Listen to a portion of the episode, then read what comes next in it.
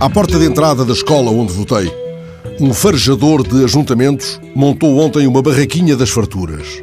O homem seguia de rosto fechado o movimento espaçado dos cidadãos que escolheram escolher.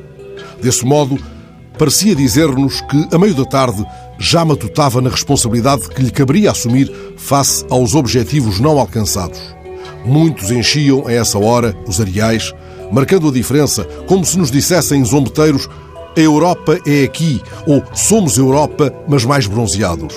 Não foi a maneira mais nobre de se afirmarem lado a lado pelo que é de todos.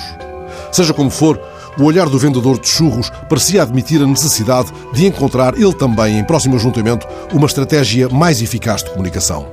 Já no átrio, testemunhei duas situações que me fizeram manter, apesar de tudo, em alta, alguma crença na espécie humana. Na primeira, um homem regressa da mesa de voto trazendo pela mão o filho de cinco ou seis anos. Já viste, filho? Escutei ao homem. Não custou nada. Quando tiveres idade para votar, já sabes que não custa nada. Não reparei se à saída o rapaz teve direito à fartura, mas já ninguém lhe tira aquela formidável ração de pedagogia cívica. A outra situação ocorreu quando abandonava o recinto. Um homem antigo transpunha o portão da escola, amparado a um andarilho. Já o tinha visto dez minutos antes, quando estacionei o carro ao cimo da rua.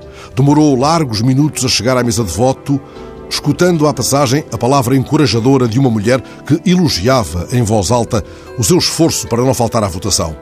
O homem sorriu e respondeu que apenas cumpria o seu dever e que o fazia, aliás, com gosto. A poucos metros, o homem da barraquinha dos churros mantinha o rosto fechado. Nem todas as fomes, terá pensado, dão em fartura.